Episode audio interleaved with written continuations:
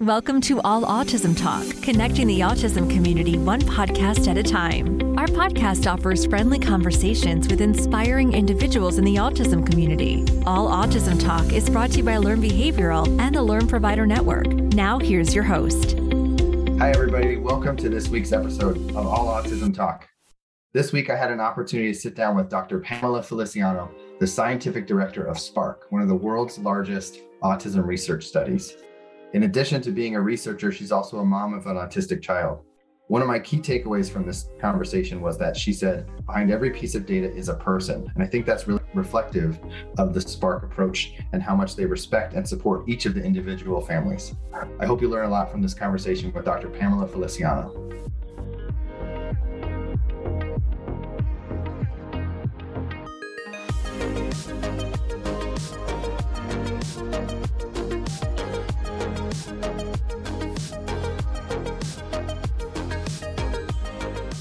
Hi, Pam. Thanks so much for being here. Hi, thanks for having me. So I really want us to talk about, um, you know, genetics and how uh, all the research you're doing is leading us to more information about genetics. Can you tell us a little bit about uh, what we currently know about genetics and autism? Sure. Um, so most people don't quite realize this, but autism is quite heritable and um, has a very strong component of genetics. Um, And we know we've known this since the nineteen seventies. So in the nineteen seventies, there were twin studies that were published um, looking at the rates of autism in identical twins, comparing them to fraternal twins and comparing them to siblings. And if you look at these three groups, um, all of which have different uh, shared amount of genetic material, um, in identical twins, the concordance rate in autism is very high. So it's somewhere in the neighborhood of seventy to eighty percent. Um, that means if one identical twin has autism, um, seventy to eighty percent of the time, the other identical twin has it. Um, and if you look at fraternal twins, that percentage is lower. It's about anywhere between thirty and forty percent, depending on what study you're looking at. Um, and that is lower than identical twins, um, but higher than full siblings, even though fraternal twins share the same amount of genetic um, material as as full siblings. So um, the, the percentage in siblings is somewhere between ten and twenty percent. Um, and what all of that tells us is that there is a strong heritable genetic component to autism, um, but there's also an environmental effect. Um, and there's um, been work done in this area, and we know less, I would say, about the environmental risk factors that play a role in autism, although there has been some some progress in this area. Um, so since then, uh, scientists have been trying to discover the types of genes that are involved in autism. Autism is very complicated. Um, it's very heterogeneous, not just in how it presents. So people with autism can be can be somewhere on a very wide spectrum. Um, But the genetics of autism is very heterogeneous too. So we've I, identified probably almost two hundred genes that are involved in autism. Um, but we think that there are probably somewhere in the neighborhood of five hundred to one thousand genes involved in autism. And um, it, it makes it a complicated condition to study and try to understand at the cellular level what's happening in someone with autism um, and what makes their um, their cells different than someone without autism. Um, but we definitely have made progress, and um, the two hundred genes that have been discovered so far Um, allow scientists a way to study, a way in. It's an anchor. Right. So when you understand the genes that are involved, you can look at those genes in um, developing developing neurons in, in mouse models and animal models in vitro and, and um, also in humans, and try to understand what's happening and where um, the genes are not um, working as they as they, they might be in someone without mm-hmm. autism. That's so fascinating. I have so many questions because I'm, how did, how did we even get the first two hundred? Was it really just trial and error, go gene um, by gene and see? Or no, was... no, but um, so the very first genes um, were probably discovered, I would say, in the nineteen nineties. Um, it, so things like Rett syndrome and fragile X, um, there are different, different ways in. I mean, it was basically just studying um, a lot of humans and also um, looking at animal models. Um, I think there is starting to be an appreciation for the type of genetic variants that are involved in autism. So um, many people with autism don't have any history of autism in their families. Mm-hmm. And that's, there are many reasons for that. But one reason that we've, we've realized in the past fifteen years that's important are um, changes that occur in the sperm or the egg that makes that person. So this is not something that is inherited directly from a parent. So the parent doesn't have this change themselves. It's just in the single sperm or egg that made the child. Um, so these types of mutations are known as de novo mutations, and um, probably ten to twenty percent of autism can be explained by these types of genetic differences. Um, so What happened with those with those types of differences, um, I guess this was probably in the late nineties, early two thousands, um, people hypothesized that these might play a role, so they looked for them. And they were able to identify um, genes and big um, sections of the human genome that were um, found in multiple people with autism. And then eventually they were able to find gosh, maybe thirty or forty different places in the human genome that are um, that are different in people with autism and, and were occurring in a de novo fashion. And f- since then, as technologies have gotten better for sequencing exomes, and that happened in the early two thousands, um, we've it's been possible to sequence uh, a human's D N A material. It's so incredible. I- I'm wondering, you know, as we progress down down the genetic research path, at some point, it, are we going to, is this going to improve our diagnostic tools and, and things of that nature? Um.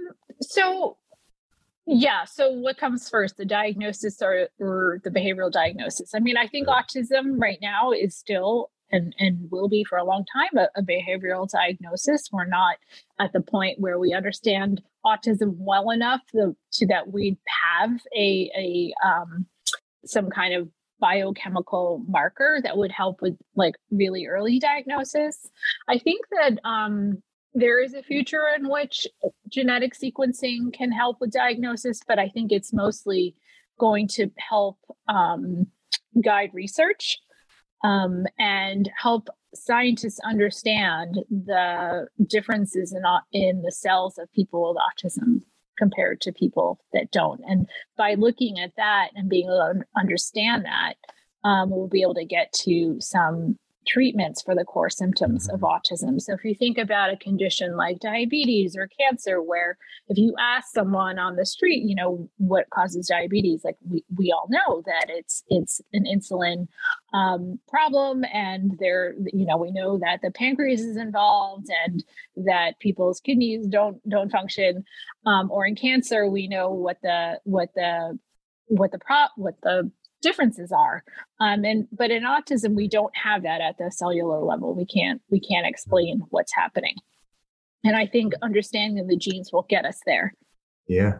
And I imagine it would probably open up a whole host of other information also, right? Uh, it would probably inform, uh, you know, I don't know, medications, uh, diets, or it would, all that would have to at least continue to be a part of the conversation at that point, right? Yeah. Yeah. I, I For the most part, the results, the genetic results that we return are not necessarily helpful at, at this moment for for better, for um, treatments. Um, there aren't any treatments for autism at this time.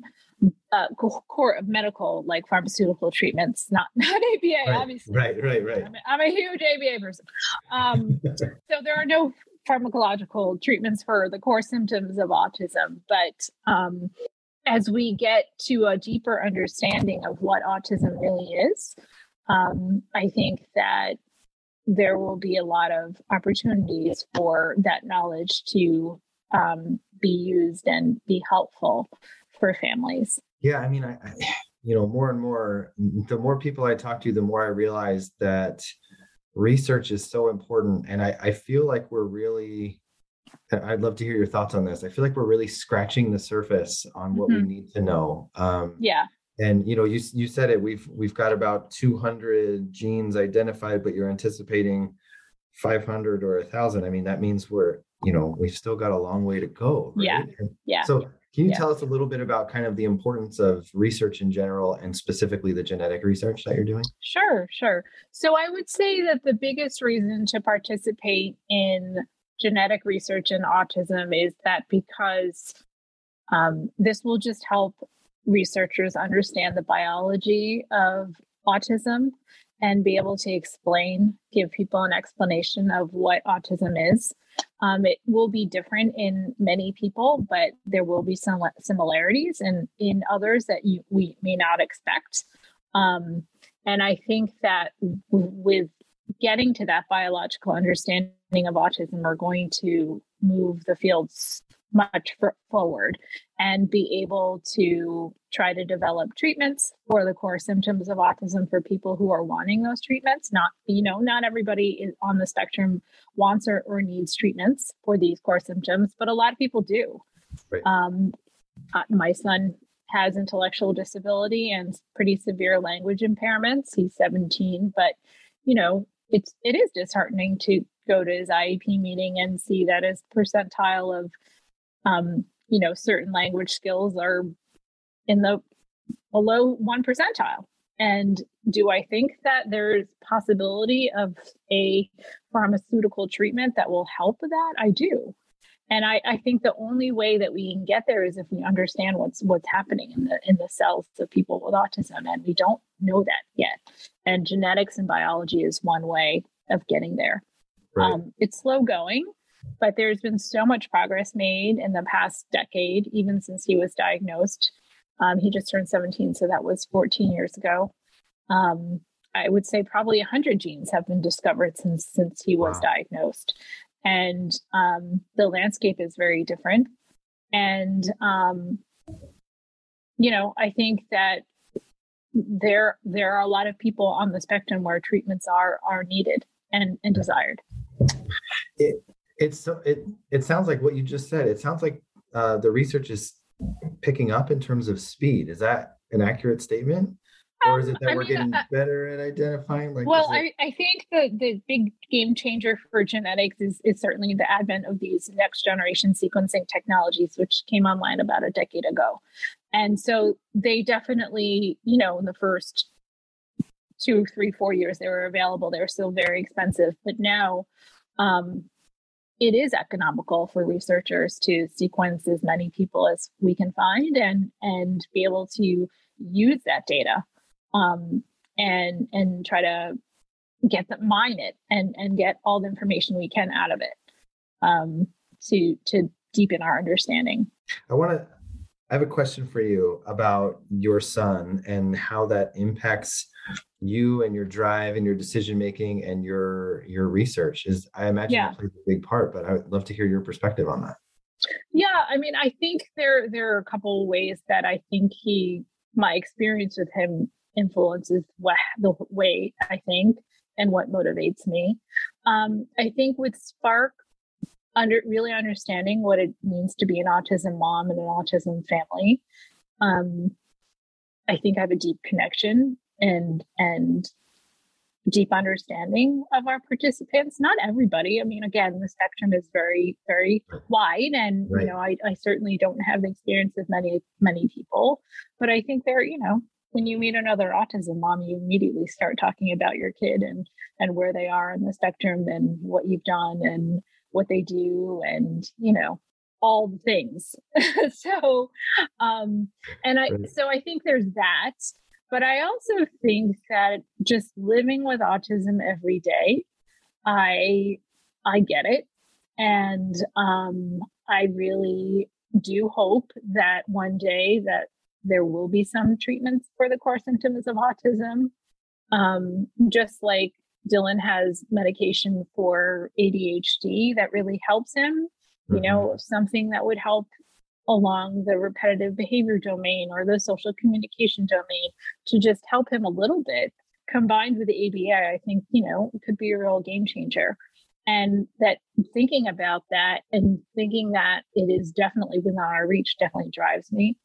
And then one final thing I'll say is that I think that no matter what, I always remember that behind all of the data, there are people. And, you know, I, I get to analyze a lot of very large data sets with, you know, tens of thousands of rows of data. And I know that behind every single row is a person. Um, maybe not exactly like my son, but maybe like my son. And with all of their unique challenges and unique characteristics. Um, I mean, my son has a lot of unique characteristics. He loves the movie Elf. He loves hand dryers. Um, he has a love-hate relationship with smoke alarms. Um, he's a very unique character. And, you know, I think about that all the time, I think. Yeah. Each row is, is, is, is someone. And um, we have to respect all participants, their participation, be grateful for their participation. Sometimes I'm like, why are these people participating right. in so much effort? Um, but yeah, I, I think I just feel a lot of gratitude. Yeah. I mean, that's a great, that's such a phenomenal perspective. You know, it's, I think sometimes you, we get caught up and I, as a clinician, I get caught up in, I got to get this treatment plan written and I got to get this information out there and I got to get this graph to look right. And, oh man, my axes are messed up. And, you know, I get stuck in that. But the reality is it's information about a person, about a human, mm-hmm. about somebody mm-hmm. who may or may not need help, but you know, yeah.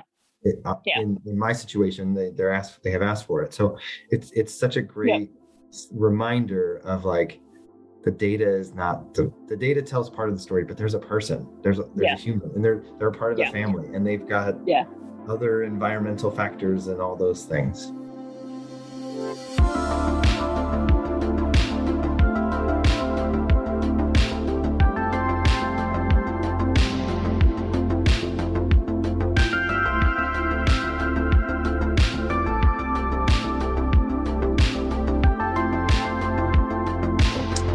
I want to ask you a question about the, the C D C just released uh, a statement about um, one in forty-four children uh, are are diagnosed with autism. Um, right. What are your What are your thoughts on that?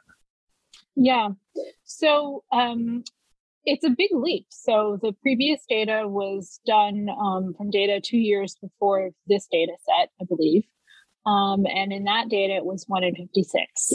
Um, so here we're at one forty-four. Um, I think th- some of the positives out of that are that there's less disparity uh, between children of Caucasian ancestry and kids of, of other ancestries. Um, I think Asian, Pacific Islander, African-American kids, the, the, pers- the numbers are higher. Um, so it, there is some positive Um, coming out of this, that there's less disparity, in, at least in terms of getting a diagnosis. I think there's still many other disparities in other areas in terms of time time of diagnosis and and uh, the percent with comorbidities like intellectual disability. Mm. Um, but I, I think it's just we are we are at least getting much better at recognizing autism. Um, and I think that has really changed, even again, since the time my son was diagnosed. I think there's so much more awareness and um, uh, care taken to to look at the um, early signs of autism in the general pediatrician's office. So, you know, I think um, there there's a a lot of awareness about autism now, so that's good. Um, But yeah, there are a lot of kids that need help and um, a lot of services that they need. Right. Right. And, I, you know, the, the diagnosis is the first part of it, right? That there's still there's still a need for services and therapies, or maybe not, right? I, you know, depend, every family, again, is unique. Right. But um, I like that. I like that point about there's less disparity. Uh, you know, I mean, I, I think I remember taking my kids to see the pediatrician and, and there was a question, you know, let's talk about their mm-hmm. language. Let's talk about their mm-hmm. social interactions. And, and, right. and it wasn't anything in depth, but it was at least bringing up the Something. conversation, yep. which, you know, my kids are five and seven. And so that wasn't mm-hmm. that long ago that those conversations yeah. were happening. And so yeah. I'm, you know, happy that, that we're having more of those conversations. Yeah. Yeah, um, absolutely. And that, you know, the earlier the intervention, the better. And um, so that's what really, really matters, that kids are, are getting recognized um, earlier. Right, right. Um, you know, I want to, I, I do want to talk a little bit about um, your research at SPARK, and I want to hear a little bit about what you're doing and how you're using that information. Um, so I, can you give us a, a little summary? Yeah, yeah, sure, sure. So um, what I do at SPARK is we analyze the genomic data and we identify the the genetic changes in in the kids or the people with autism in our in our study that we think are causing or a major genetic um, contribution to their autism. So um, in about ten percent of participants so far, we've been able to identify some kind of genetic change that we think is um, significant for, for, their, for their autism. And um, in almost all cases, people do want to hear about this. And so we have contacted them. I think uh, we're almost have returned a thousand results so far. Um, research is slow. It, it's not fast by any means, but um, we are definitely working hard at it. And, you know, identifying what th- some of the things I mentioned earlier, um, some of these de novo changes, some of them are inherited, some of them are on the X chromosome. So the genes that are involved are very, are very numerous. Um, I think we've returned findings in two hundred different things so far. And um, what I can say is that all, all the people who have gotten results are then invited to participate in um, a genetic registry that's specific to their condition. Um, so it's either a study at Simons Foundation called Simon Searchlight, um, but there are many other different registries um, across the genetic landscape of autism. And so we hope that those people um, go on to participate in those. And um, what researchers would like to do is to study large groups of people with the same genetic etiology um, and see, look at those similarities and differences and compare them to others. And by getting to a gen- genotype or genetically driven research view of autism, we can start to learn more about what, what makes um, people with autism of, of one gene versus people with autism with another gene, and, and try to understand it that way. Um, And, you know, it's slow going, but it's definitely coming along. And um, by analyzing everyone's data and finding the results, we're able to give this information to families. Um, and so there are a lot of things that go along with that. I mean, not just can they now participate in this genetically driven research, but I think for a lot of families, it's a bit of a relief to have an answer um, that's very medical in nature. And, um, you know, It, it, I think it absolves a lot of parents of these um, unnecessary feelings of guilt that a lot of families feel, because if you, you know, with everything, it's hard to, to, if there isn't an objective cause, it's easy to try to find, you know, all the reasons, all the things that you did wrong that might be contributing. Right. So, um, you know, I think for that, that that's definitely been a positive for, for many families. Right. It was the one time I ate, I ate non uh, non-organic chips while I was pregnant. That yes, caused it, right? Exactly. It's like so it's easy. All the Diet Coke yeah. I drank. Yeah. Right. Right. Yeah. It's so yeah. easy to, to find that. And that's such a slippery slope. I mean, yes. families have enough going on. They don't need to beat themselves yes. up for those yes. types of things. Yes. Um, yes. I want to go back to something you said, and, and I'm hoping you can expand on it, but you said ten percent of the participants in your study, you find a genetic change. Yeah. Is that from previous testing? Is that compared to other participants? That's, Is that compared to their family members? Tell so ten percent is is of, so we do exome sequencing. So that's sequencing of the twenty thousand genes across the human genome. Um, and by analyzing someone with autism's D N A, we can identify um, genetic changes that um, they're usually things that, that disrupt a gene's function. And so those kinds of, of changes are easy to spot in, in a sense, because you can like map out what, what the cause would be, what the um, consequence would be of that change, and then be able to identify things that are going to be disruptive to, to, you know, a subset of genes, or sometimes the chromosomal material is duplicated or deleted, but it's involved genes that we know about. Um, but it's also iterative. So we're always reanalyzing the data and taking a closer look at things that we suspect might be um, causative, but we don't quite have enough data to show that it is. Um, and so by doing this iterative analysis, we're able to, you know, maybe this year we don't find something, but, you know, the following year we do. And that's happened multiple, you know, many times already where um, we've found something two or three years ago and said, oh, you know, let's keep this here in the swatch pile because it looks pretty interesting and could could be causal. Um, but then, you know, as publications come out and as we get more data, we're able to say with more certainty that, you know, these certain changes are are involved in autism. And so we've been able to publish several papers um, describing our findings and um, identifying new autism genes. And we have a big paper under review right now, and hopefully it will come out in the next few months. It's so interesting that, like, as you're describing this, I'm realizing how uh, how much we're really dependent on technology, and how mm-hmm. had the technology not existed, you know, I'm I'm almost thinking like, yes, as science progresses and as the technology progresses, then you can progress with your research. But had yes. science not progressed, then we would still be kind of yeah. in the dark a little bit, and we wouldn't yeah. know. We yeah, wouldn't absolutely. Be able to say it.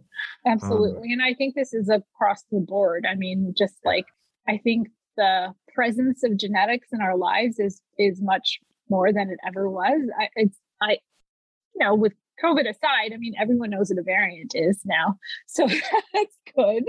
Um, so, so there's one positive from COVID, but, um, you know, I, I think people are very familiar with sequencing and D N A and twenty-three and me and ancestry dot com. I mean, I think all of these things have have been good for research um, because people are f- more familiar with what we're doing. So amazing. So I have a question for you. Um, what, it, you know, it sounds like there's a lot happening and there's a lot that that is being developed. What's something that you were excited to learn uh, in the last year? Just Oh, that's a great question. Oh my goodness. I haven't gotten that one yet. Something that I was excited to learn in the past year. Um, Well, okay, so we've we've we've touched on de novo mutations, right? De novo changes that occur in the Egger cell, um, but much more important are inherited risk factors. So these are differences, genetic differences that do get passed from a parent to a to a child with autism. Um, these things, by definition, are um, in genetics terms, called less penetrant. So less, there, these changes are are things that we're going to have less of an effect. So in the parents, they may or may not cause autism or other mental, you know, health conditions. Um, but in in the kid with autism, things are different, and um, the kid with the the child has autism. And so we've known for a long time that these kinds of inherited genetic risk factors are are part of autism, but they're really hard to find because Um, by definition, they're hard to find because if you're, um, if it's a variant that sometimes um, leads to autism, but not always, it's hard to distinguish, um, make that distinction. And so you need a lot of, lot of data and a lot of people. And so in the past year, we have been able to identify um, some genes that we think are acting this way. And um, we're excited to share these findings, and hopefully in a few months, we'll have our paper paper out. Um, our findings are already out there in the scientific literature, so we post yeah. them on um, the preprint server called BioRxiv.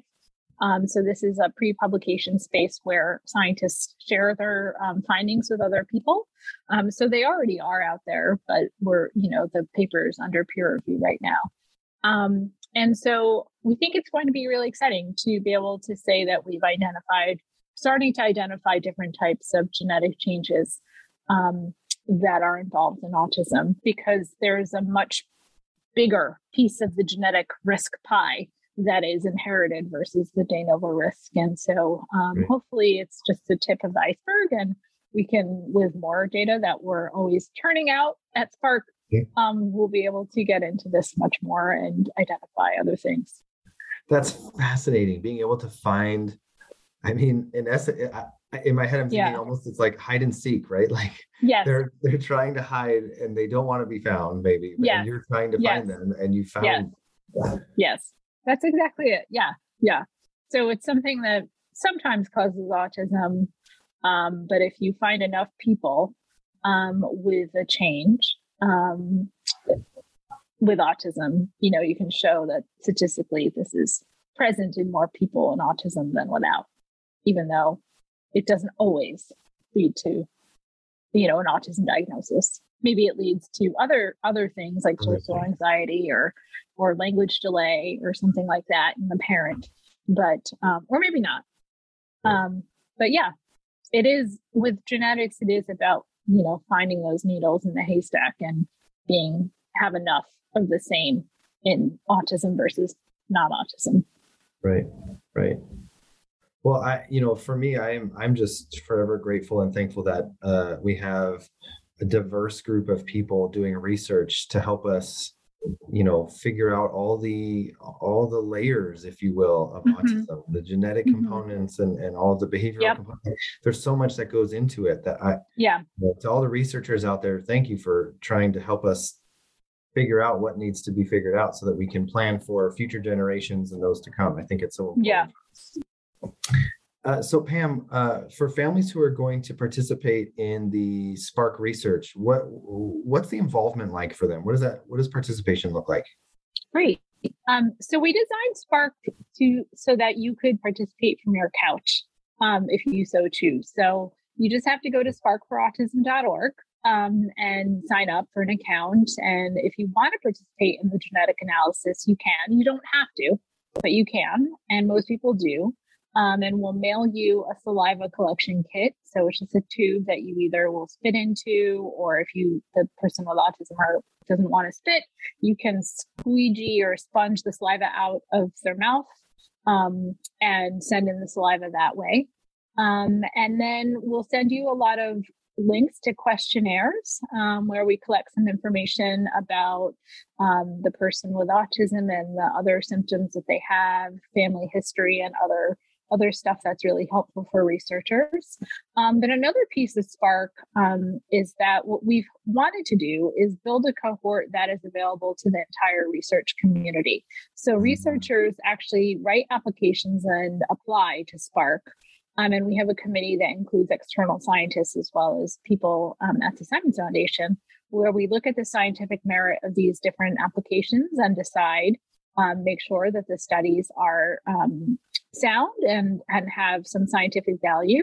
And then we'll contact people who are eligible for these studies and they can choose to participate or not. So in this way, we're helping uh, the research community um, recruit participants for their own studies, because recruiting is really a, quite a challenge for, for many scientists and not what they, um, you know, have expertise in.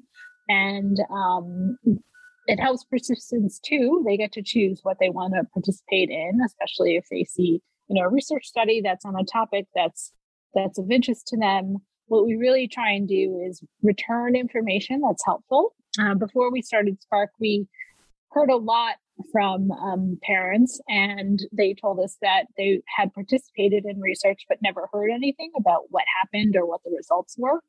And oh, yeah. so one piece of SPARK is that we really um, value the, the communication back to the participants. So we ask researchers to um, help us with that, and so that participants aren't left hanging or, you know, not never told or never hear again about what happened. Um, just so that people can understand the importance of their of their efforts, um, because, you know, participating in research when you are an autism family is challenging, and we want to make sure that people are valued. So um, that's another piece of SPARK that um, I think is exciting for research, but also ho- hopefully helpful for participants too, um, yeah. to be able to learn something um, about yeah. themselves. In some ways, it's really paying it forward to other researchers, right? Being able to say, here, here are some, here are some other people who may be interested. But yes. then also that that feedback is so important, right? Like I would yes. want to know if I was involved yes. in a study, I would want to know yes. what was the data used for? How is it helpful? Yeah. Did I, you know, yeah. I ultimately did my participation make a difference? Right. And maybe not for me or, or for my family, but for somebody. Right, right, right, right. And just wanting to understand the impact. You know, we want to we want to make sure that participants get um, that feedback, the information of what the results were and what that meant for the, the research community and what the next steps might be um, in that researcher's work. That's great. I mean, you know, more and more I hear about people doing research, finding research, being involved in it. And, and it's great if people can, if there's overlap, you don't need to find, you know, I think to your point, a lot of researchers spend time trying to find participants. Um, you know, my yes. daughter's participated in a couple of research studies mm-hmm. where we live and, yes. and finding the participants is hard, and then following up. And then some of the studies yes. are you check in after two years or, you know, other right. things like that. It's, it's got to be really difficult for researchers to overcome that barrier. So this is a yeah. great way to support the community in that. Yeah. Yeah. I mean, I, we hope that by ha- working at scale, you know, we, we get, get, get some gains of efficiency. Um, and I think that we have so far, um, just by having the infrastructure and, and whole staff set up, um, for this endeavor, we're able to, um, keep going and, and keep, turning out um, um, research studies. Pam, where can we find more information about SPARK, about uh, the research that you're doing? You you mentioned uh, where there's some other publications. Where can we find all of that? Um, you can go to spark for autism dot org. So everything that we've ever published is listed there. Um, everything that anyone has ever published on the SPARK um, cohort is listed there. There are probably up to, I don't know, thirty, forty publications Um, that have that come out um, looking at SPARK data, um, and you know, information on how to join is there. There's a lot of many articles about different families, um, people who have received results, people who haven't, who have not received results, people who are independent adults, people who are um, impacted and and have have um, you know, need a lot of support.